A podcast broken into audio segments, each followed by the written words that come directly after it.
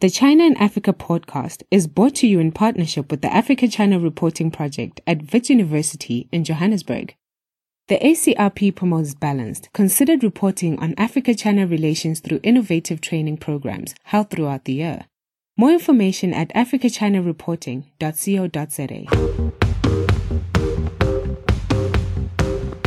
Hello and welcome to another edition of the China in Africa podcast. I'm Eric Olander, and as always, I'm joined by Cobus Van Staden, a senior China Africa researcher at the South African Institute of International Affairs in Johannesburg, South Africa. A very good afternoon to you, Cobus.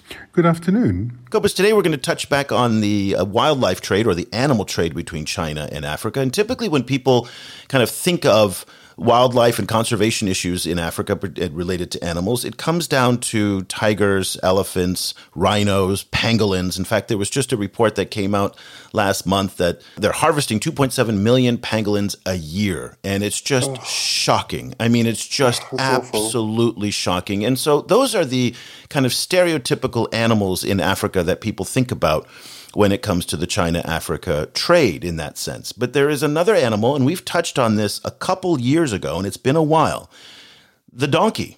And the donkey is a critically important animal, but it doesn't get the attention that uh, other animals get.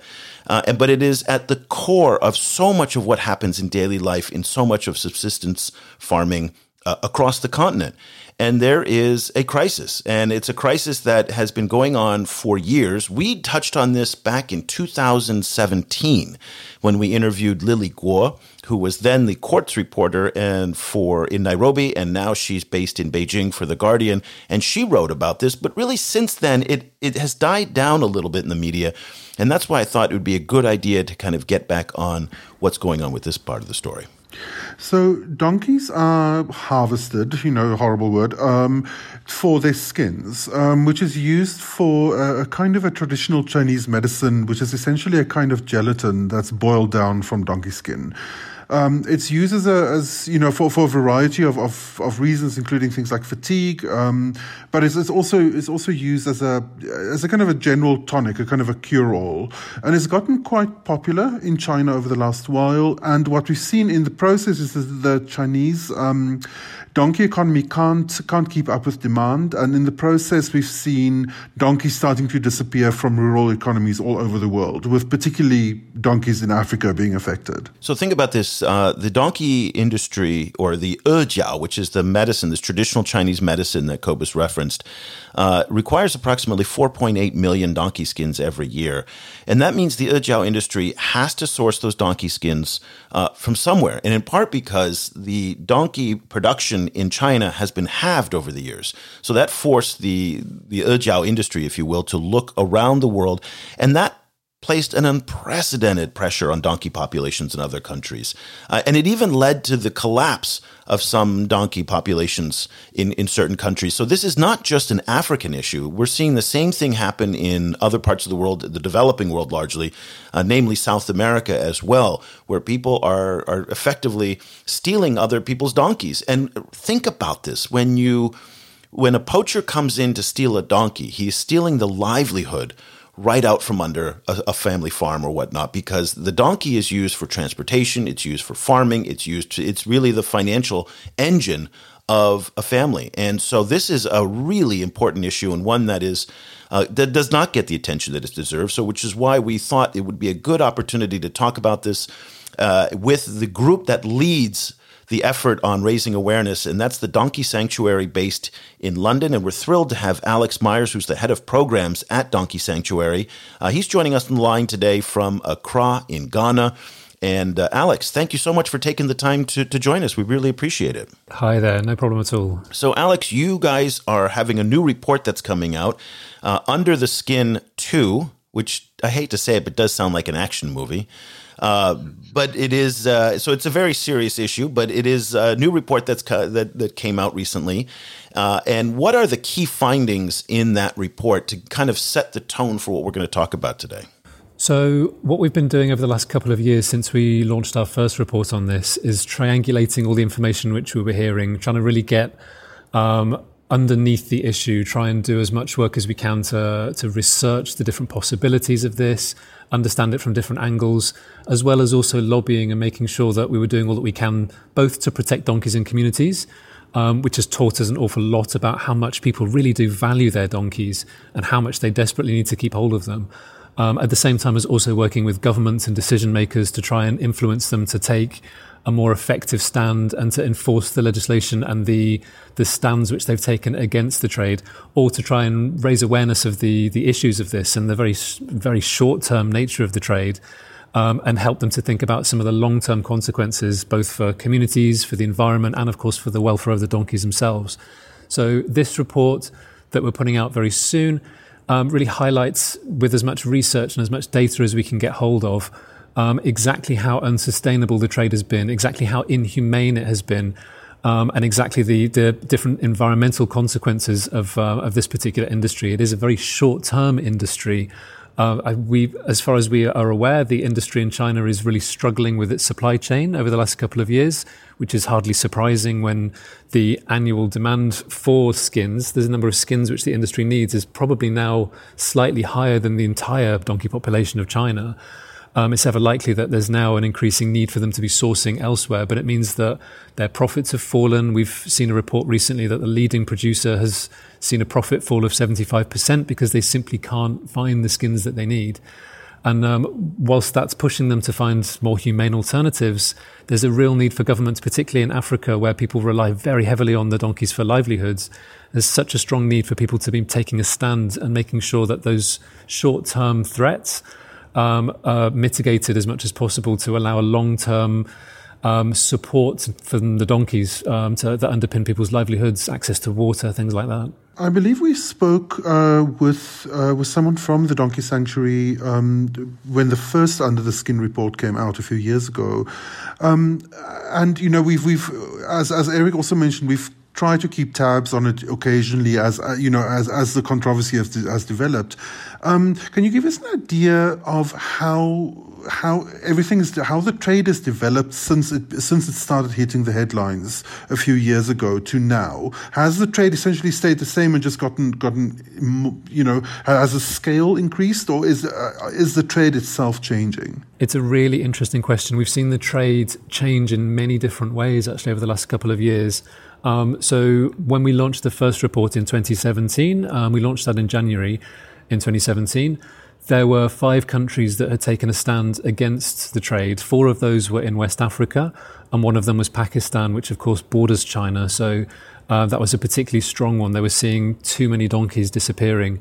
Um, Senegal was actually one of the first in West Africa to stand against the trade, and it was partly because of the risk of meat ending up in the domestic uh, food chain for humans masquerading as beef or something else. There was evidence that that was happening, and since then we've seen that in a number of countries.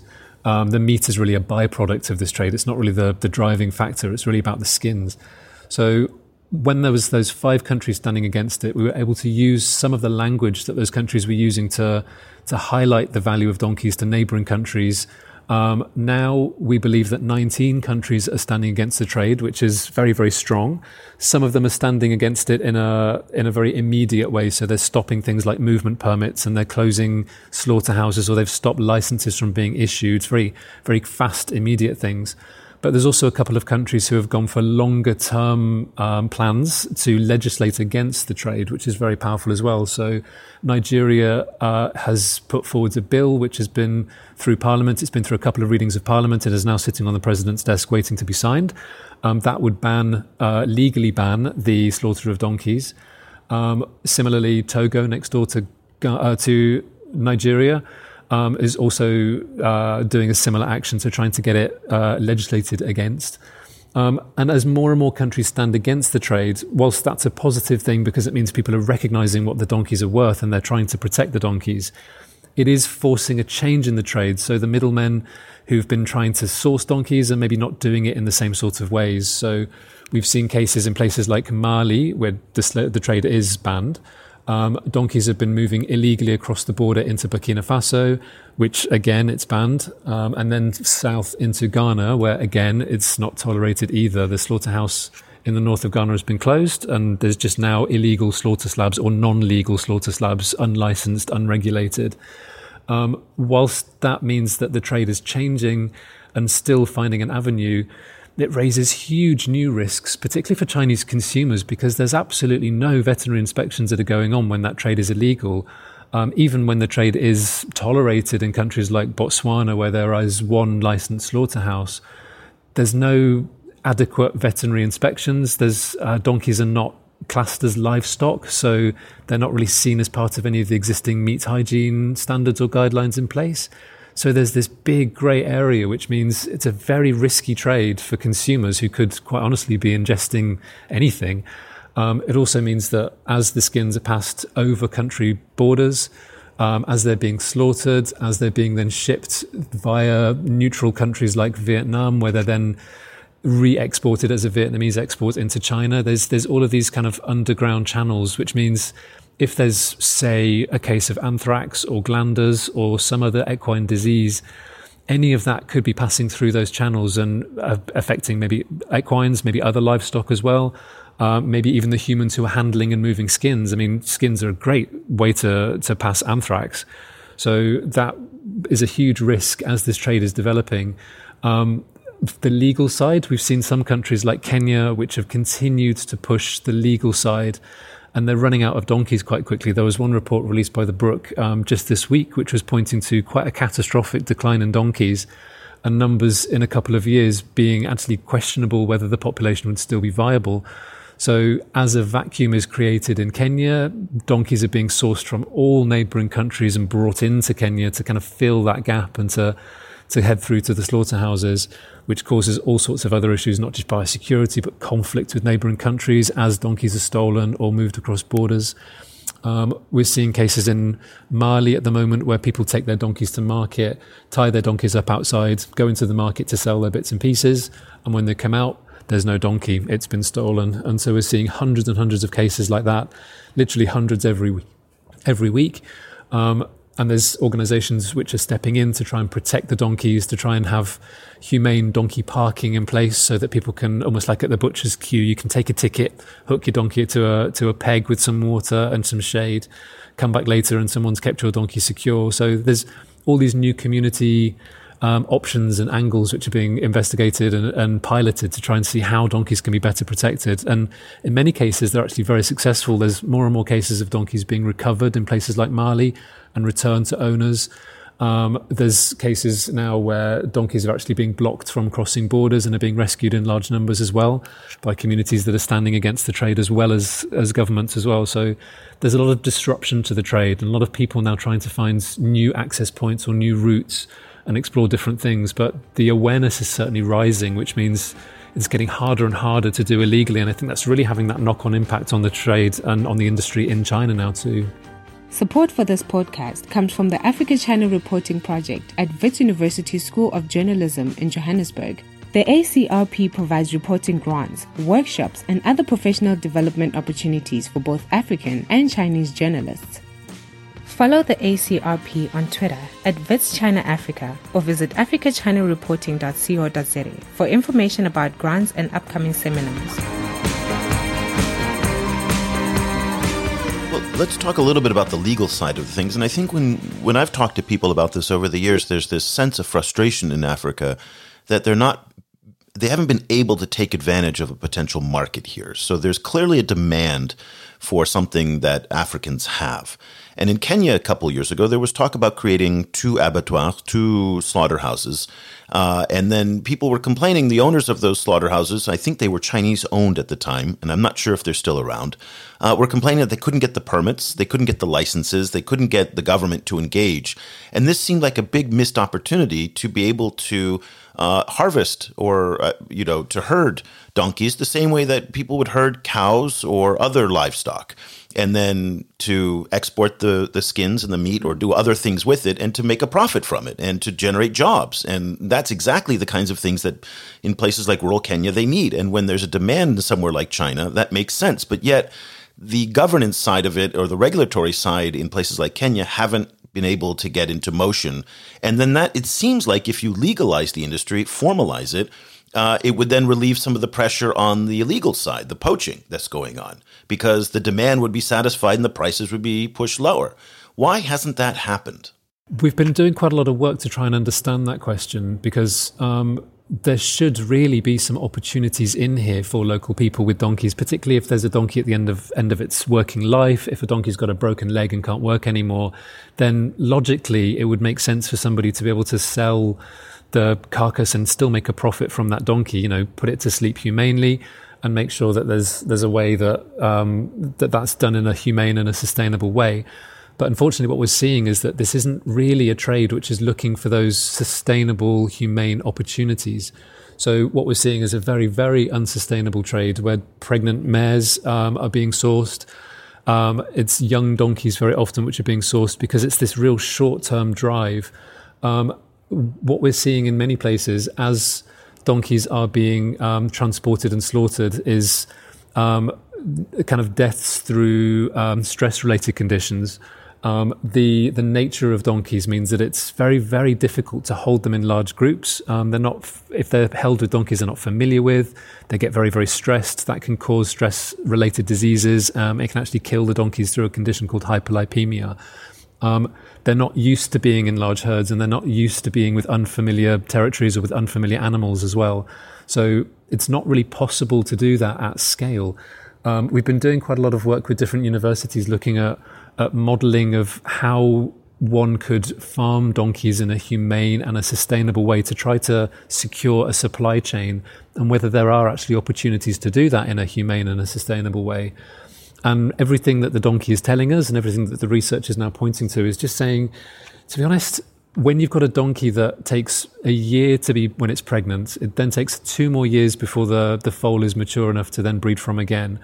When there are other barriers and other issues with how slow and how unproductive the donkeys are, it makes it very, very challenging um, to actually have anything at scale. And so we've been doing a bit of work with universities just about modeling of how possible it would be to farm donkeys humanely and sustainably. Um, and it's extremely challenging. The nature of donkeys means that the gestation is very long. It means that the donkeys take a good couple of years before they breed, uh, before they grow up to be adults. Um, the, there's lots of risks with difficult births. There's lots of risks with stress-related conditions when the donkey's pregnant, which means they can abort very easily. Loads of challenges, and it means there's almost a paradox with donkey farming that the more intensively you try to do it, the less productive it becomes. So the donkey itself is a big barrier to how this could actually be done. And we have seen some business plans from um, farming companies who have slaughterhouses in Tanzania those business plans actually highlight how something like it would require a three and a half million to four million dollar investment over four years, and the outputs they were projecting would be about 900 donkeys. So you're talking thousands and thousands of dollars just to produce one skin in four years. And when you're looking at that, those kind of sums and that kind of maths, it doesn't really add up. I think the industry itself is very aware that you can't actually breed donkeys intensively at the speed that's required. It would take generations and generations, even if you had a huge starting herd to breed from, which nobody does. So there's all of these challenges, which mean it's not really feasible as a, even a long term industry at all. So it's very much a short term thing, and it's a bubble in a sense that sooner or later, when the, the stocks start to dry up, the industry will need to diversify.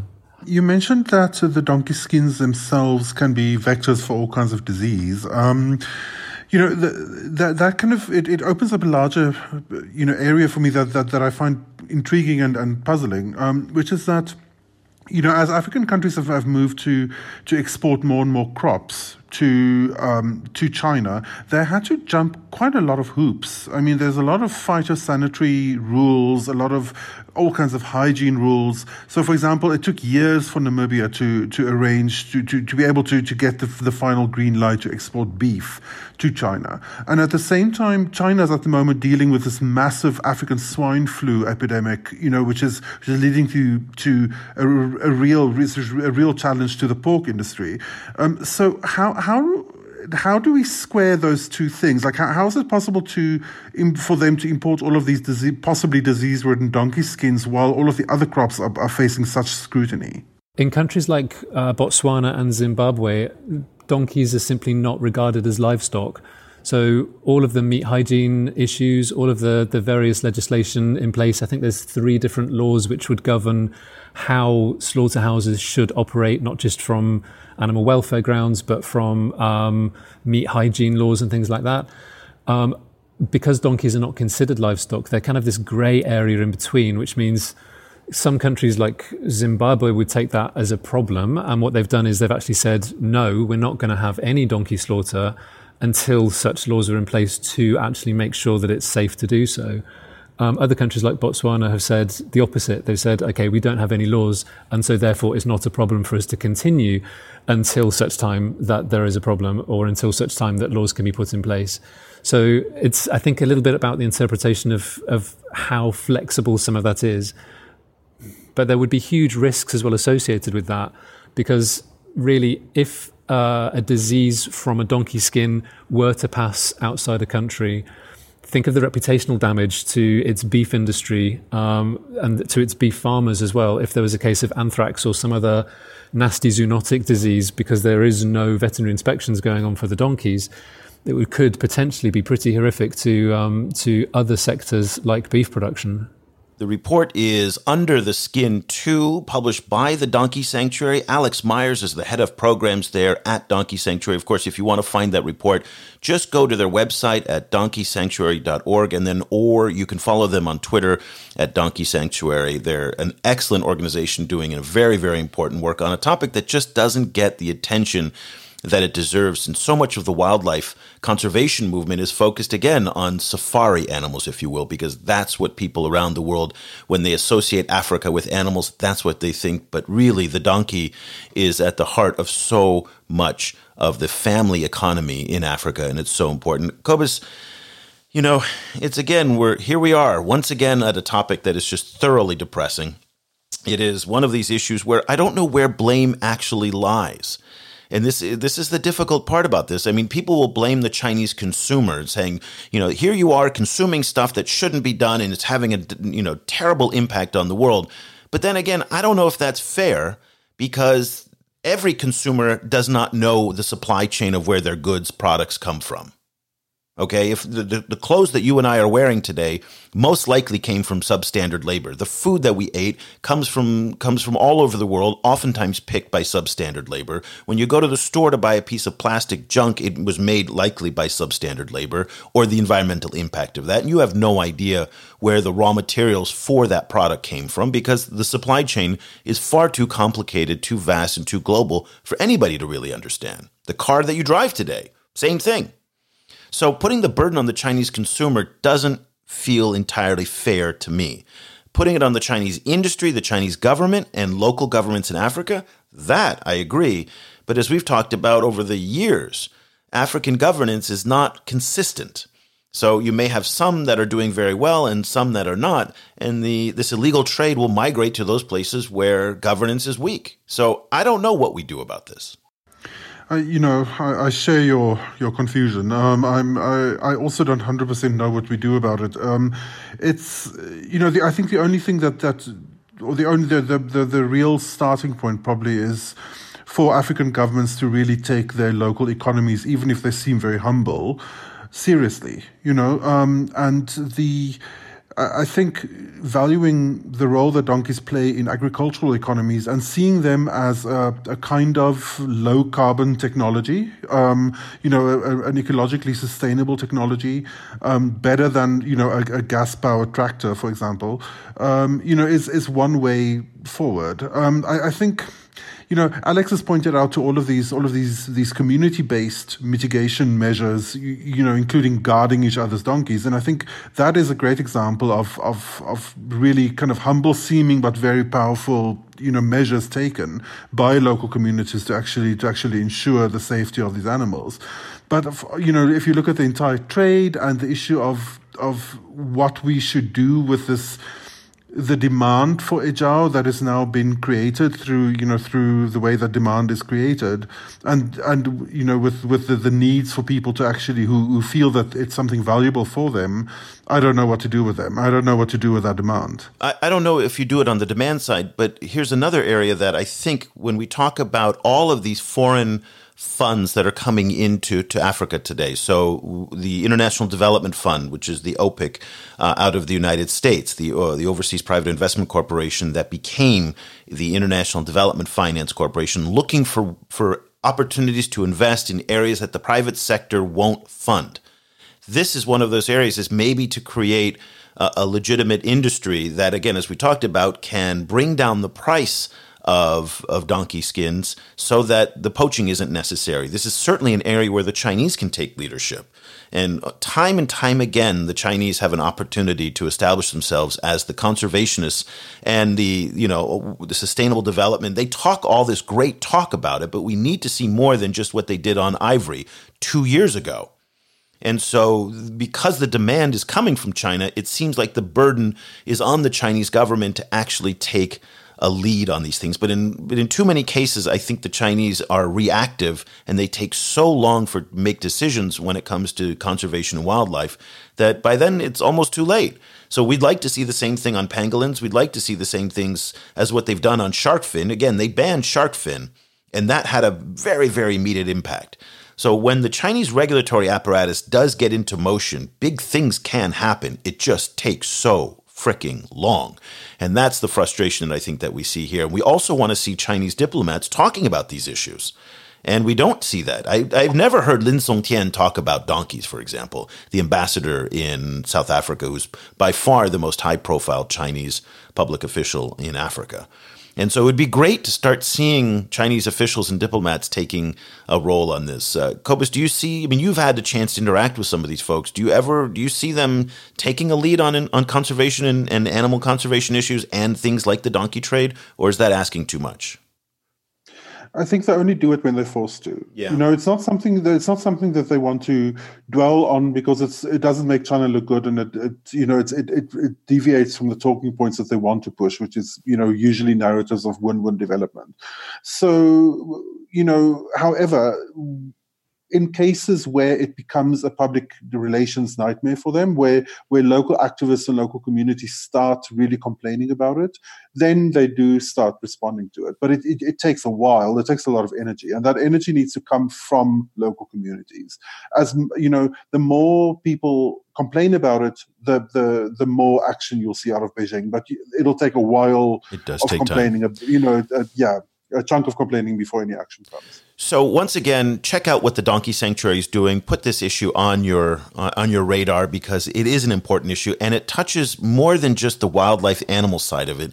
It touches families. It's an immediate impact on families, and I think that is a really important distinction between the tragedy that's happening, say, with pangolins and what's happening with donkeys. Is that there's a much bigger human impact on the donkeys. That's not to say that it's more important or less important than what's happening with pangolins or tigers or whatnot, all the other animals. But it is different in that sense, and it is more complicated.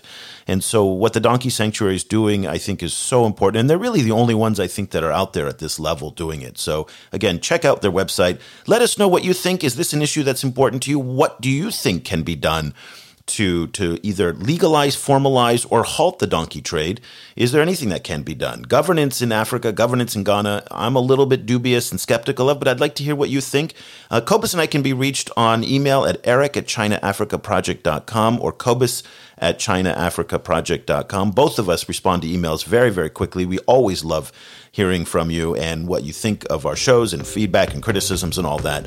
And so, uh, so please do let us know what's going on. Also, you can find us on our social media channels. We'll have the addresses for that at the end of the show. So we'll be back again next week with another edition of the China in Africa podcast. For Cobus Van Staden, I'm Eric Olander. Thank you so much for listening. The discussion continues online. Head over to facebook.com slash China Africa Project to share your thoughts on today's show. The guys are also on Twitter, where you can find Cobus at Stadenesque or Eric at E. Olander. And be sure to sign up for the weekly China and Africa email newsletter by going to www.chinaafricaproject.com.